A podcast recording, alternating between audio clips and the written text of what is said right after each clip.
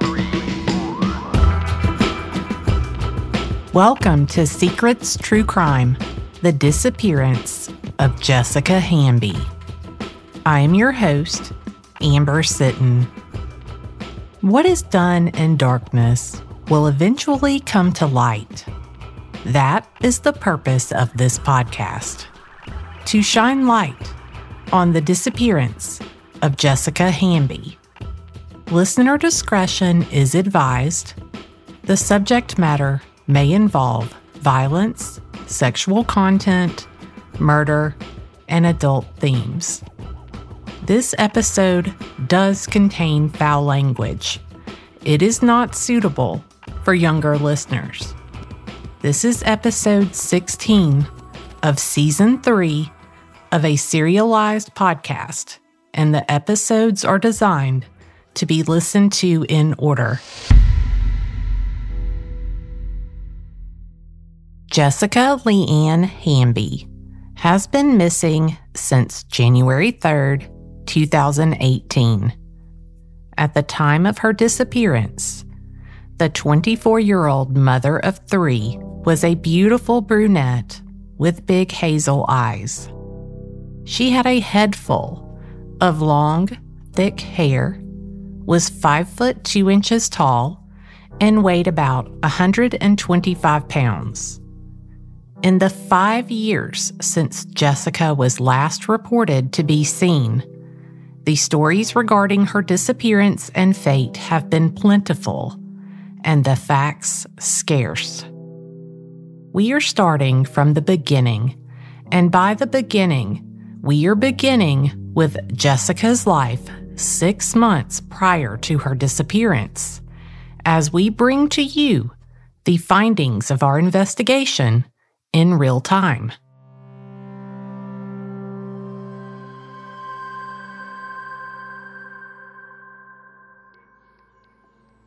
There are a lot of names that come up in Jessica's disappearance. So many that we know it can make your head spin, despite our best efforts.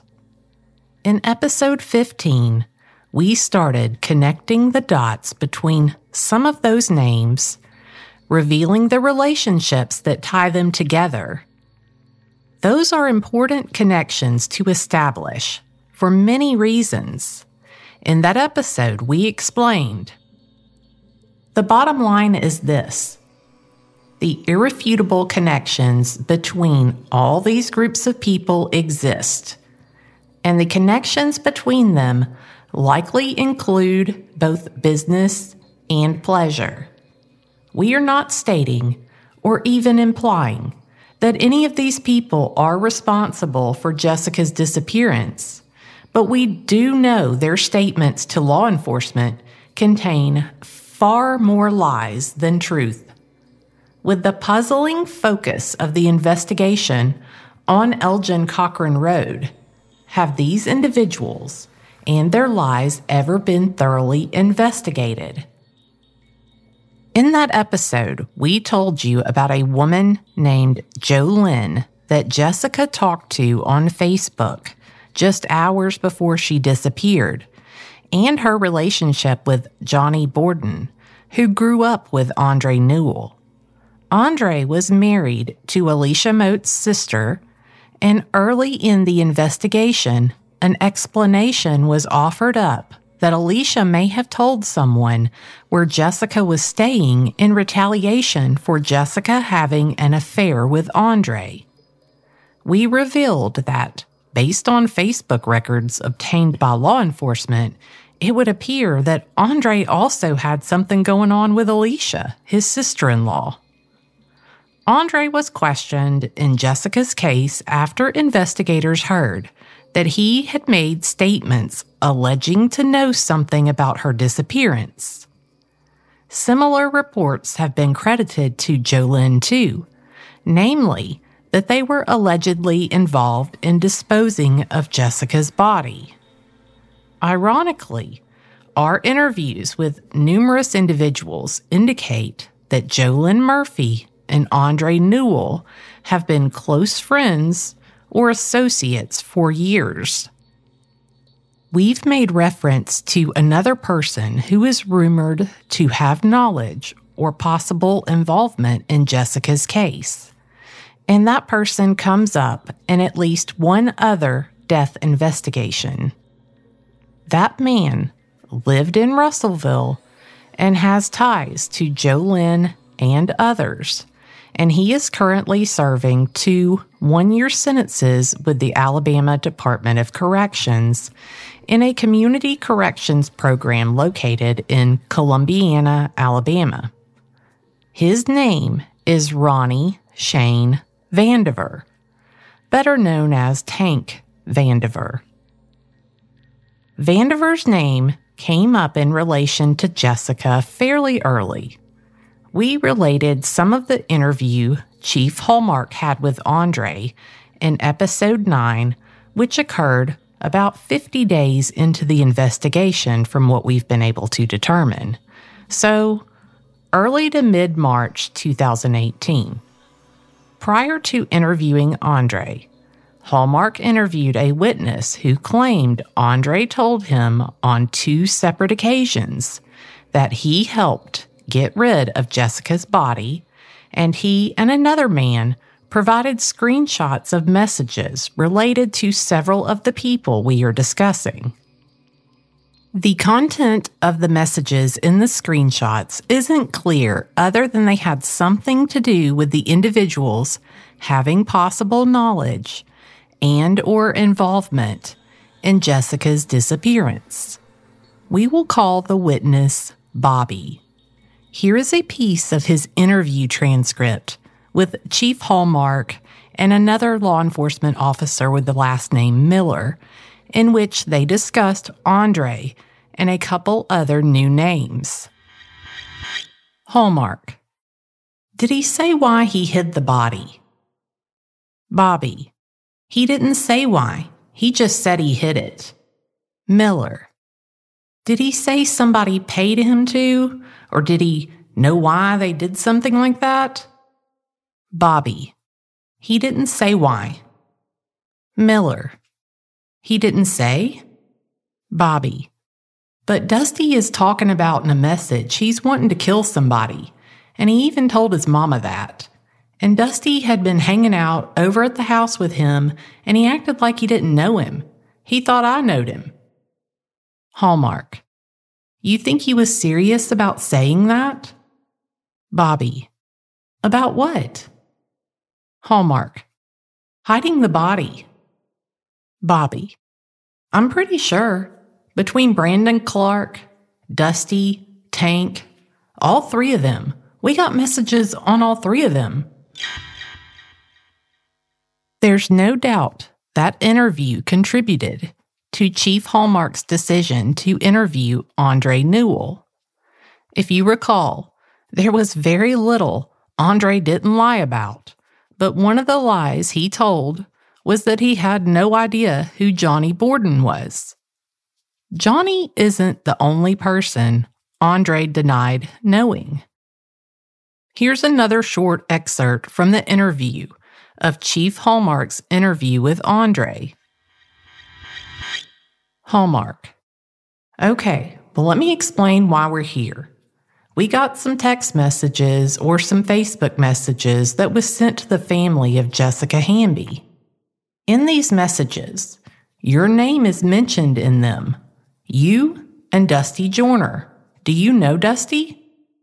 Andre: I don't know Dusty. I just met Dusty today when he was walking down the sidewalk. That's what I'm saying. I ain't been here long. I've been in Tennessee. Hallmark: You know Shane Vandiver? Andre: Shane? Nuh-uh. Hallmark: The one they call Tank. Andre: I don't know Tank. I don't know Tank. No. Hallmark: You don't know Tank? Andre: Nuh-uh. About a month later, on August 20th, 2018, Jessica's mother added Vandiver on Facebook Messenger and sent the message, Hey Shane, this is Jessica's mom. What's your number so I can call you, dear? Vandiver added Lynn on Messenger 11.5 hours later, but never responded to her message. Tank Vandiver sounds like a villain from a Jack Reacher novel. He's got a rotten reputation and the looks to match. He's 6'4", nearly 300 pounds, with a bald head that's the same width as his neck, with deep-set, squinty eyes that seem to reflect little empathy or remorse. His complexion is pale, with blotches of red, and he has a pronounced scar running from the bridge of his nose to the corner of his mouth on one side. He's the picture of an intimidating character to most, and based on his rap sheet, he's every bit the thug that people think he is. Based on his Facebook communications, he lives on disability, supplemented by selling dope and basically running an illegal pawn shop for stolen goods out of his ramshackle abode. People also seem to think of him as a fixer for their problems, someone they could pay to go beat up a boyfriend or someone that hurt their feelings. In one of those transactions, he knew the person he'd been hired to beat down. He took the job, then messaged the target to get some fake pictures of him lying on the floor looking beaten and unconscious so he could get paid. The records obtained by law enforcement are time-limited, so we aren't entirely sure how that ended. But for a period of time, the girl that hired him was holding out on paying his fee. I do wonder how that ended. At least we can tell you her Facebook indicates that she's still alive. Johnny Borden stated that his girlfriend at the time, JoLynn Murphy, and Shane Tank Vandiver were closely associated. He described JoLynn and Tank spending a good bit of time together and said that he first met Tank through JoLynn. He even noted that when he and JoLynn would get into an argument, she would threaten him by saying she would have Tank hurt him. To be totally clear, Tank's Facebook records are a mess, in that Tank appears to allow others to use his account to chat with people. This is evident in some places where a message from Tank's account says, "This is so-and-so." Some of the people that messaged his account on a regular basis do the same thing, allowing others to use their account. With a lot of time and studying the records, you can make sense of a lot of the communications and who they are between, and can still learn a lot from the messages. There are a few conversation threads that fall into that category that are very interesting.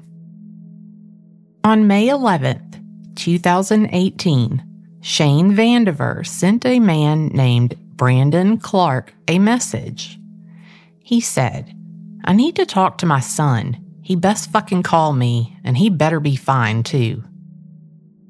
Tank was in an on-again, off-again relationship with a woman named Lisa Waterman that at least lasted long enough for her to be commonly referred to as Tank's old lady. But in the off times, Tank also had some type of relationship with a woman named Casey Winborn. In the weeks and months after Jessica's disappearance, it appears there was much less of Lisa in Tank's life and a lot more of Casey. It is clear Casey and Brandon Clark had a relationship in the past as well, and this was a regular source of friction between the two men. It appears Casey used Tank's account to message Brandon sometimes. About an hour after Tank sent the message to Brandon about his son, Brandon finally replied. He said, "Fuck you, motherfucker. I don't think you know clearly who the fuck you're talking to." Brandon also placed a call to him, but the call wasn't answered, so Brandon sent him another message that said, "You the killer, bitch, like you did Jessica. Hell, like Lisa said, she know you did it. To do that to a woman, take one piece of shit of a man." Tank's old lady, Lisa Waterman, was a very familiar name to us in Jessica's investigation because she is the woman that had extensive communications with one of the last people known to be with Jessica, David Shane Reynolds. David and Lisa were in very regular communication on the night of January 2nd and also on the 3rd. Due to these communications and the conversations in which they discussed Shane going to pick her up, law enforcement obtained a search warrant for her Facebook account. Interestingly enough, most of her communications appear to have been deleted, since there are conversations with her in other people's records, but all of those conversations are missing from her own records. If these communications between Lisa and David Shane Reynolds aren't enough to connect the Hamilton group to some of the people we are discussing in the Russellville and Phil Campbell area, here's a little more. At least two of the locations that Reynolds visited in Russellville when he turned on his location services in February 2018 were places that Lisa stayed, including the apartment where she stayed with Shane Tank Vandiver. Remember me telling you that Reynolds and Andre Newell had two locations in common in Russellville? One of those places in common was at the apartments where Shane Tank Vandiver lived. About 20 minutes after Brandon sent the message to Tank in which Brandon called him a killer and told him that Lisa said she knew Tank killed Jessica, a reply goes to Brandon from Tank's account. It starts with, "Hey Brandon, this is Lisa." It accuses Brandon of being a snitch to the police, and she denies that she told him that Tank was responsible for killing Jessica. Obviously, we don't know if she told Brandon that or not, but I will say this. Brandon isn't the only one that has said Lisa has claimed to have some very detailed knowledge about what happened to Jessica Hamby. Others have come forward with similar, but far more detailed stories regarding Waterman. A little less than an hour later, the same thread between Tank and Brandon starts up again. It says, "What are you talking about? It's me, Casey." A little more than a day later, Brandon tried to call Tank on Messenger, but the call wasn't answered. Brandon followed the call with a message saying, "Look, it's me, Casey, and Brandon. It's about your old lady. She is putting a case on you now." Tank then calls Brandon on Messenger, and they have a short conversation. Presumably, Casey, via Brandon's account, tells Tank, "She's been trying to get Brandon. Get them to build a case on you for real. They have the messages. I'm not playing. Like, she's been wanting them to text about it. I'm not texting about it, so answer now. Oh my God. You need to talk face to face. This is scary." Tank finally replies, saying, "Casey, I can't do that shit right now. Check your messenger. I've been texting you. This is a lie they are telling you." There is a thread between Tank's account and Casey's on the same date, but any messages he sent to that account during this time have been deleted. What remains in that thread on that day are messages from Casey indicating her and Tank had some kind of falling out and Casey thought he wanted her to get her things and leave. Those messages are followed by Tank begging, "Casey, please don't blow this with us. If you want to ride here, we can come now. Be too late later, won't have the Jeep." And he also sent her, "I told you, me and you are together, not me and Lisa, and everyone knows it. Never let anyone get between us." Casey didn't respond to him, and he sent, "Wow, baby, really? I'm here waiting on you." 15 hours after Casey said they needed to talk face-to-face via Brandon's account, she replied to Tank from her own account asking, "Is my stuff still there?" Tank replied, "Of course it is, doll. Why wouldn't it be?" As we've read these messages, I've been chanting in my head, yelling for Casey to run. Of course, it's too late for that, but it's hard to read the words she wrote when you already know the ending. Brandon seemed to be concerned for Casey at this time too. On May 15th, 2018, he messaged Tank again. He said, "Dude, I swear to God, if you give Casey anything that could hurt her, I promise you, I will make sure I'll let some of your secrets out." Tank engaged and claimed he had no secrets. The two men argued back and forth, accusing each other of some pretty terrible things. Brandon told Tank that Casey told him she was scared to go back to Tank's place because she was afraid he might kill her. Brandon sent more messages that said, "She was telling Dusty how she believes you killed your mom and Jessica." Tank replied that he heard it was Brandon and his mom that killed Jessica. A minute later, Brandon explains to Tank, "That was her saying it. I know what happened." Tank sent him another message that said, "So see, lots of people lie, huh? I never met that person, but y'all have, huh?" Brandon had a strange reply.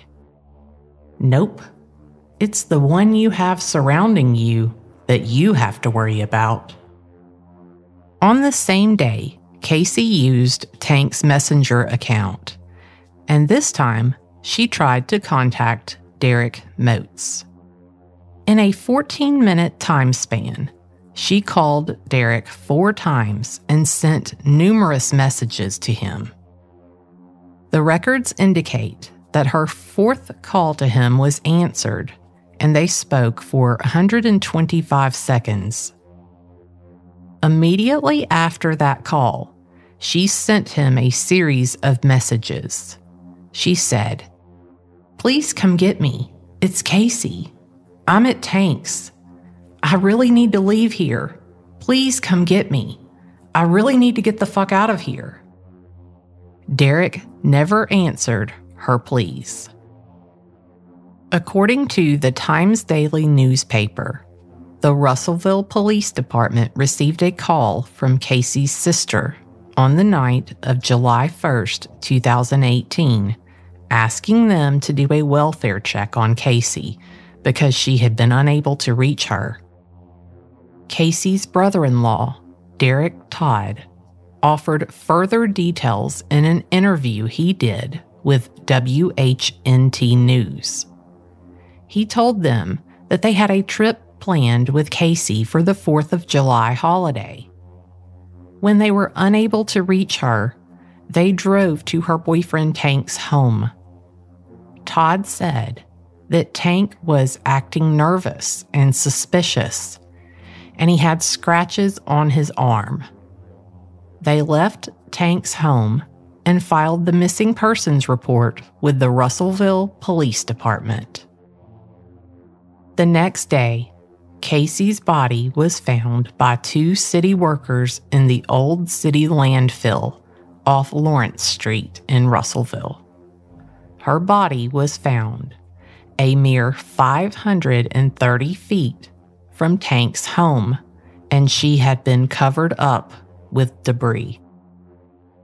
The day that Casey was found, Alicia Moats sent some odd messages that, again, someone took screenshots of and they made their way to us. She sent 911 and then some messages filled with typos that are a bit hard to interpret.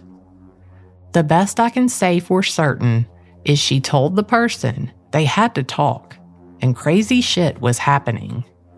She asked the person if they knew Casey Winborn and sent a screenshot of the news story published that day about her body being found.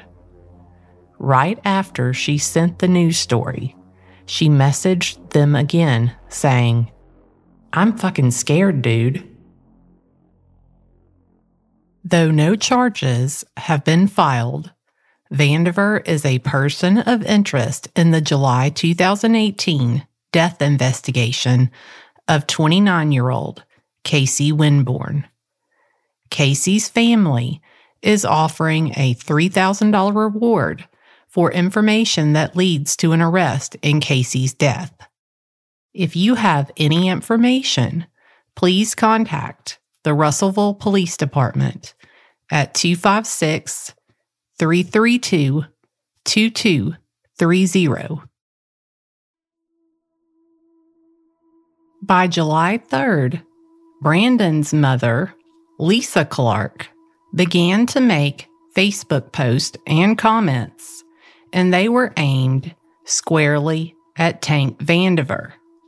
One of them said, "You a sorry piece of shit. You will get yours. That's a promise. You got another one of my girls. It's time to get your cold-hearted piece of shit ass off the street.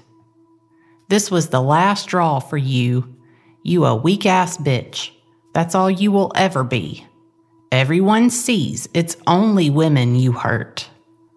Pray you make it to jail before you get fucked up out here. Better watch every move you make, 'cause we coming for you, bitch.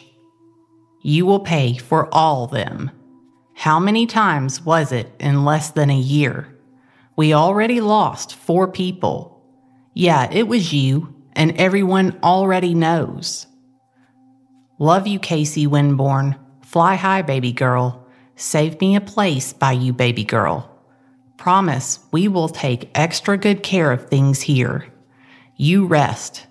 We got this here, or should I say, we got him, I promise. Gonna really miss you. By the way, old bitch boy, don't close your eyes." Someone commented on her post and said, "I wonder why he never hurt me." Lisa replied, "You didn't stay around long enough. I fucking hate him, and I pray the boys beat the brakes off him and make him tell where my other girl is, 'cause he will not get away with either one of them, and to blame my kids. Fuck him. He's a weak-ass bitch. Brandon loved that girl. He can say what he want. No one will ever believe his fucked-up lies. He's a cold-hearted piece of shit and deserves to suffer long and hard." To date, it appears that Tank still has his breaks. We've been told that he refuses to sit for questioning about anything without his lawyer present, which is, of course, his right. He also refuses to take a polygraph test. Again, that's his right. It also paints a slightly different impression of the badass reputation of a man that at least once posed for a mugshot like he had just won a rap battle against Eminem. On the same day, another woman made another post about Tank that was full of accusations, and it included photos of him. The original post was deleted at some point, but someone else had taken screenshots of it. Those screenshots were posted to Facebook, and the post remained up for almost 5 years. It had lots of shares and comments, and was one of the first things you'd find if you searched Jessica's name on Facebook. Strangely enough, that post has disappeared in the last few weeks. It said, "This is who killed Jessica Hamby, Casey Winborn, Brandy, and Ronnie. I know for a fact, without a doubt in my mind, he's heartless as fuck." Then he posted a status trying to act like he gave a fuck about Casey, but the whole time he knew where she was. They said they got his bloody clothes from Vans yesterday, and Casey's blood was on them. Dusty Joyner knows where Jessica Hamby's body is. Someone I know was in jail with Dusty, but he couldn't say too much because Tank's son was in there too and could hear him. If the police would have done something when Jessica came up missing, Casey and Ronnie would still be alive. He's making dope with Flocka in it. He gave Brandy a hot shot. He shot Ronnie up in her sleep, and he shot Casey up and left the needle in her arm. He's the fucking devil and needs to be removed from the streets ASAP. Casey was found dead in the landfill behind his house. It's bullshit. He isn't in jail, under investigation. The reference in that post to Tank being the devil caught Michael's attention as somewhat ironic. Here's Michael to explain. In Tank's Facebook messages, at one point he tells his son, "Praise be to Enlil." Enlil being one part of the Mesopotamian high triad of gods, along with El and Enki. The Mesopotamian pantheon is mentioned throughout the Old Testament and includes the lesser god Baal. A somewhat literal translation of Enlil's name results in him being referred to as the god or lord of wind. But as part of the triad, he held great power and authority, and could create and destroy. In one ancient text, he was described as the decreer of fates, whose decisions could not be challenged. Another text describes him as the holder of the tablet of destinies and commander of the world. That was a surprising connection to find among Tank's Facebook records. Brandon's mom, Lisa Clark, chimed in on the other woman's post about Tank, and it had even more accusations against Tank. She said, "He's not missing yet, and yes, he did it, 'cause Casey tried to leave his sorry ass. He shot Ronnie up 'cause he thought she was the one telling about shooting up Brandon Clark and Dusty Joyner in Ronnie's house while they were asleep. He almost killed them. Now Dusty is scared for his life, and the piece of shit is still out here running free like nothing has happened." The Ronnie that both women are referring to is Ronnie Rich. At the time of Jessica's disappearance, we believe she lived in Russellville in the Town and Country Trailer Park, and we learned some interesting information. According to multiple witnesses, Jessica Hamby stayed with Ronnie for approximately a month, around November 2017. Ronnie died on June 7, 2018. We do not know any official details regarding her cause of death, but it appears it was not considered to be suspicious by law enforcement. While we didn't know until recently that Jessica stayed with Ronnie, we were aware of her. According to numerous sources, both Tank and Andre were close to Ronnie, and both are said to have spent a lot of time at her house. While we don't have the location data for Tank, we do for Andre, and the data supports that information.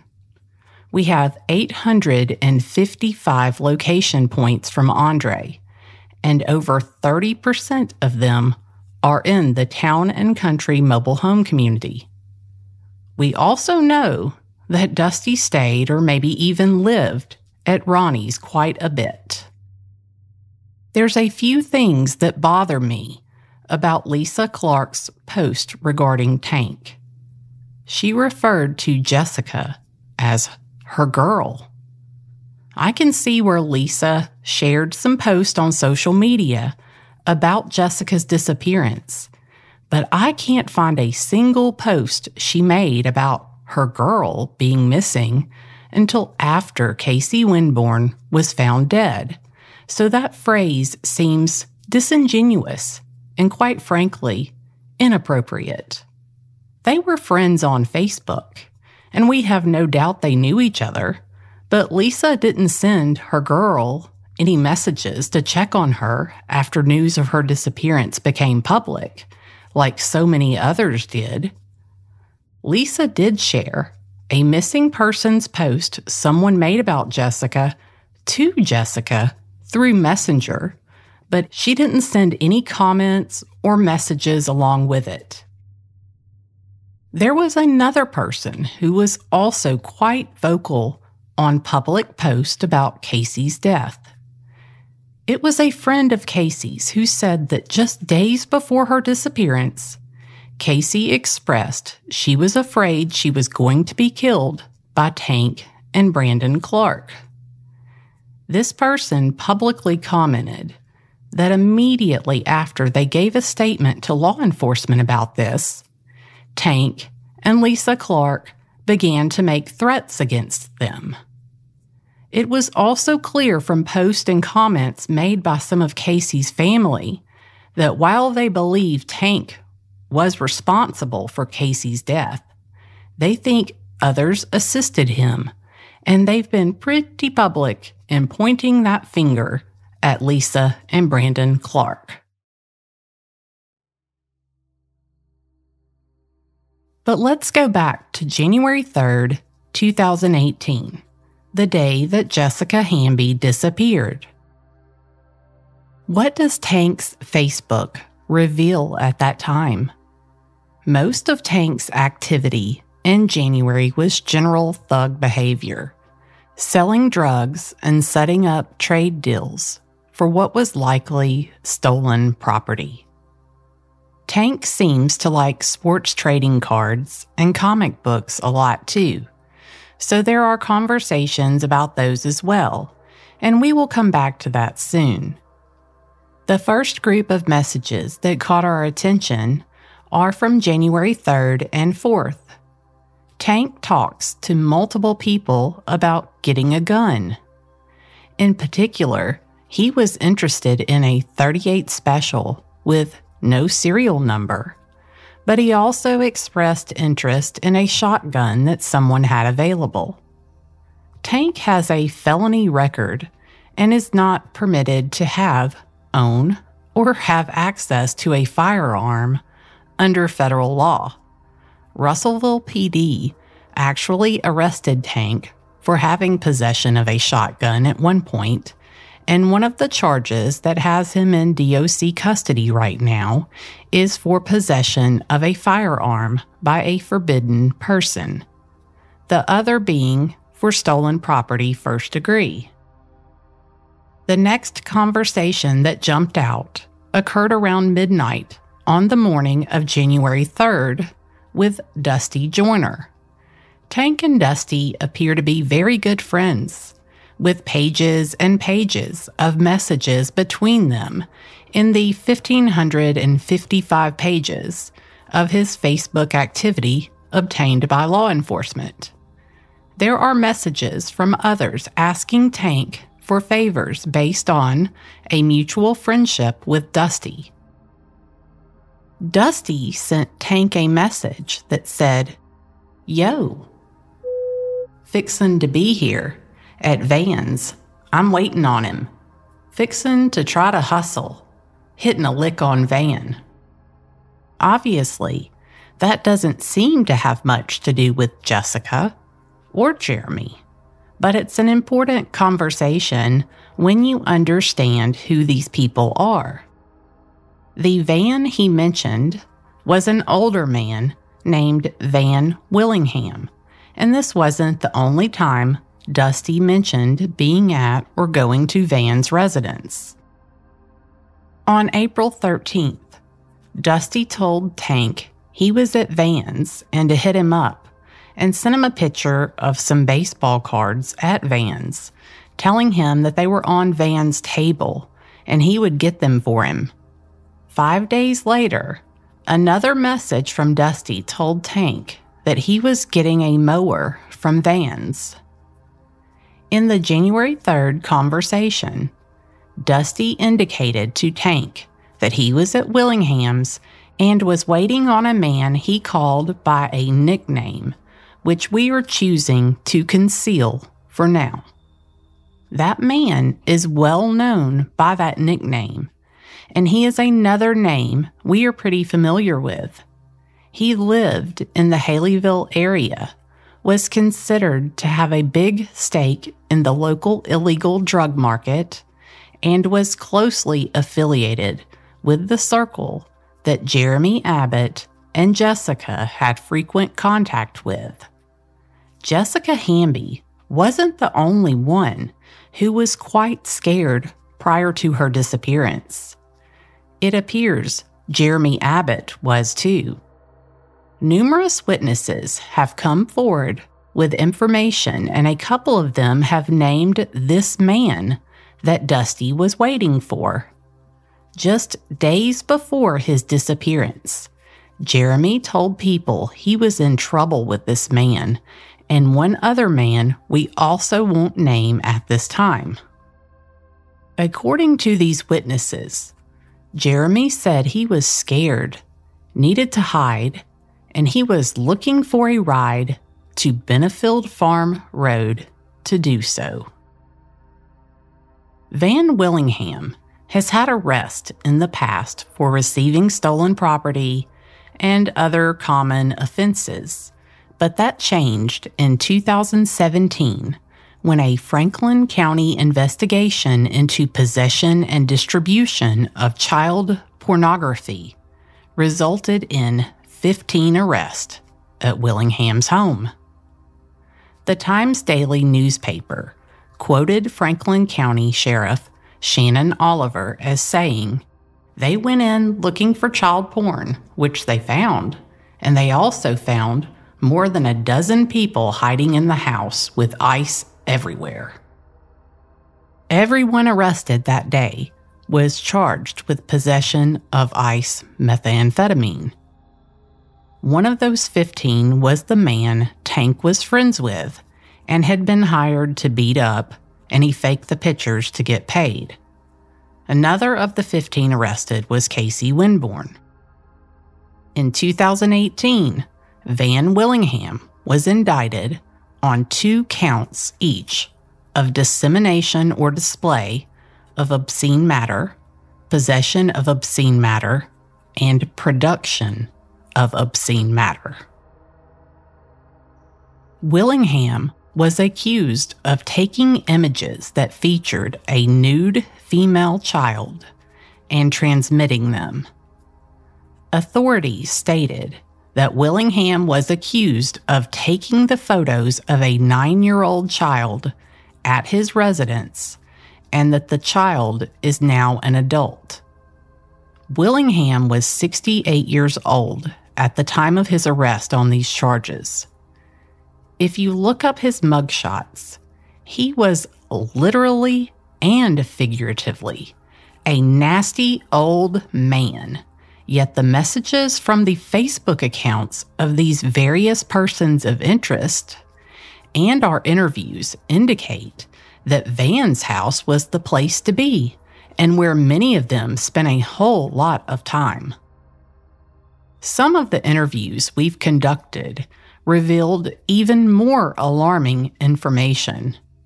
Witnesses recalled seeing many young prepubescent girls being plied with alcohol and drugs, and reported hearing their screams as they were assaulted and likely raped.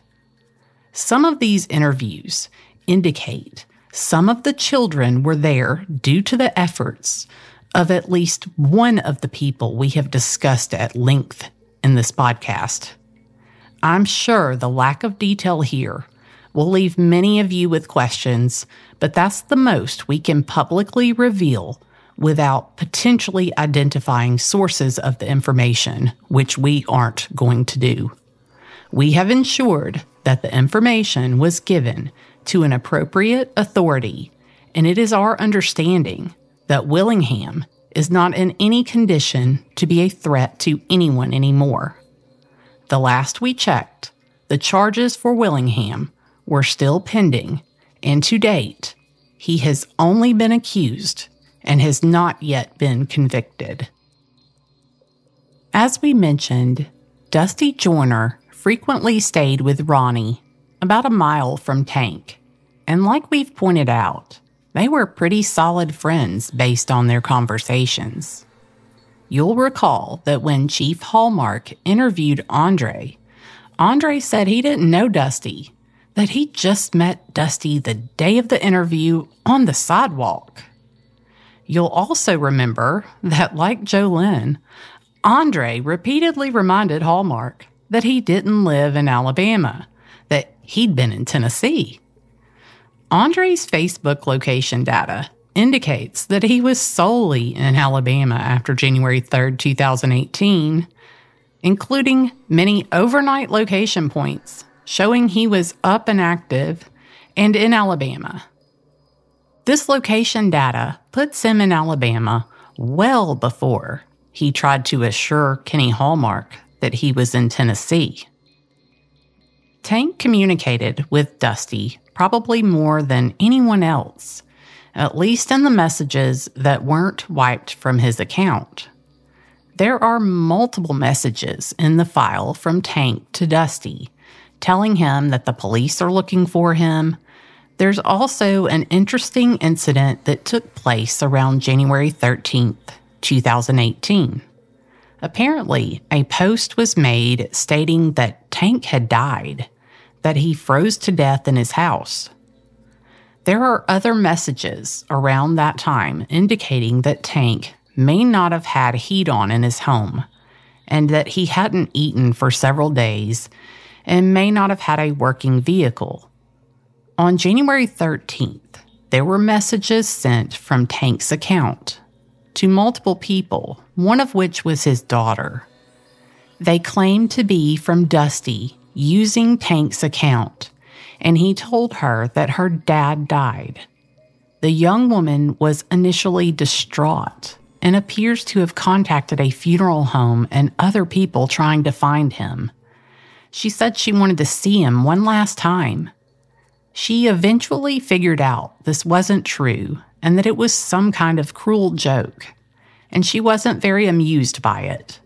She isn't the only person that received the messages like that from Tank's account, and the targets appeared to be people that Tank had asked for assistance and likely felt didn't help him. After a careful examination of the messages, we are almost certain that Tank sent those messages himself, and Dusty had nothing to do with his cruel and sick joke. While it's circumstantial, it is interesting to note that when we mapped out all of the data, Casey Winborn's body was found in an area between Tank's residence and the Greenwood Inn on US 43. We've mentioned the Greenwood Inn before because it has a lot in common with the Haleyville Motel. Across the highway from Greenwood Inn is the Walmart Supercenter. This is the same Walmart that Jessica Hamby worked at and helped Alicia Moats get a job at. From what Jessica's family has told us, the fallout between Jessica and Alicia before 2017 was over Alicia getting caught stealing from that Walmart, which embarrassed Jessica. On January 17th, 2018, Eric Edwards visited that same Walmart. He was there for about 45 minutes and within the store for about 30 minutes before returning to Hamilton. Not to his house, but to a remote area off US 43, across a field and on the edge of some woods where both he, Alicia, and Shane Reynolds are documented to have spent time. Maybe they like to camp out there, and Eric just needed supplies that the Hamilton Walmart didn't carry? There's a few more connections worth mentioning. Tank communicated extensively with Aaron Motes. Aaron is a relative of Derek and Alicia's, and if you recall, he's the man a woman named Heather said was at the Edwards home in early January when she saw Jessica's clothes in Eric's Tahoe and found a broken phone stuffed in a seat pocket in the back seat of that vehicle. Heather stated that Eric and Aaron freaked out when she showed them the phone. Tank and Aaron appeared to trade drugs and stolen goods, and their messages prove the two spent time around each other.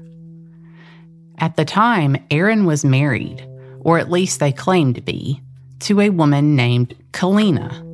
Kalina also communicated with Tank.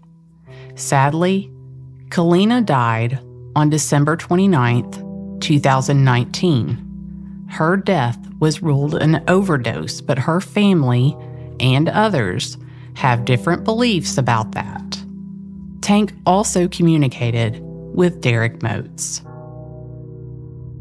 As we said in episode 15, there are connections between Jessica Hamby, Jeremy Abbott, and the people whose names frequently come up in both of their cases. It's not just a matter of them going to the same school, the same rehab, or buying drugs from the same dealers. These are complicated, overlapping social and financial circles between people who, at least to some extent, trusted each other, talked to each other, and interacted with common friends, associates, and maybe even goals. That doesn't equate to involvement necessarily, but they are connections that should be followed. They aren't neat connections like you'd get with someone working a regular 9-to-5 job that goes to the golf course or a concert or a bar with a regular group of friends. Sometimes spiderwebs are symmetrical and they look like art. Sometimes they look like the spider might have a concussion. It's still a web though, and it serves its purpose. There are two primary questions that each of these people need to be asked, if it hasn't already happened yet. Where were you the night of January 2nd, 2018 through January 5th? And who can verify that information? The second one, what have you heard over the years from your friends and associates about Jessica's disappearance? Those are the questions we ask over and over. The second one seems to trip a lot of people up. They often reply with, well, it's hearsay. We've heard that more and more since the Johnny Depp trial. Hearsay matters a lot in court, and there are complicated rules governing it during testimony. It's important to keep in mind during an investigation, but it isn't necessarily a showstopper, especially when someone is volunteering for an interview. Even more importantly, when we ask the question, we aren't law enforcement and aren't pursuing a criminal case or even a civil case so far. So we certainly want to hear those answers, including the hearsay, to find Jessica and give her family the answers they deserve. Join us next time as we continue to push for justice for Jessica and Jeremy.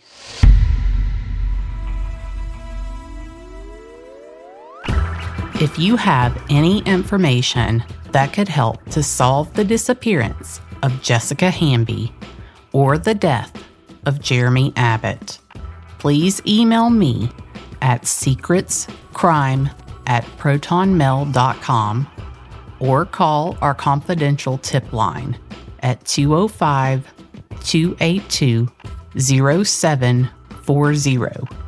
Michael and I will ensure that all information gets to the right place right away. If you are left still wanting even more content, please check us out on Patreon. We have it filled with great information about Susan and Evan, Eric and Gypsy, and we are always adding additional content about Jessica and Jeremy. This podcast is an independent podcast. That means that everything that goes into making this podcast is done and funded by me. All of the investigative tools and resources are provided by Echo 7 Foxtrot. The tragedies we highlight and investigate have had a tremendous impact on the victims' loved ones and friends. We don't burden them with additional expenses to cover their cases. We donate our time and talents because we want to help and hope to find the answers they need that are so long overdue. For as little as $5 per month, you can receive exclusive access to members-only photos, videos, early access to episodes, and much, much more. By becoming a patron, you too are helping us to help these families. Patreon.com/secretscrime. I'll also post the link on our Facebook page. If you are enjoying this podcast, be sure to follow or subscribe in your podcast player of choice and by giving us a 5-star rating and review. We are active on social media and will often share photos of Jessica and Jeremy. Follow Secrets True Crime on Facebook, Instagram, and Twitter at Secrets Crime. This episode was co-written by me and Michael Fleming. The audio production for this podcast is by Kane Power at precisionpodcasting.com.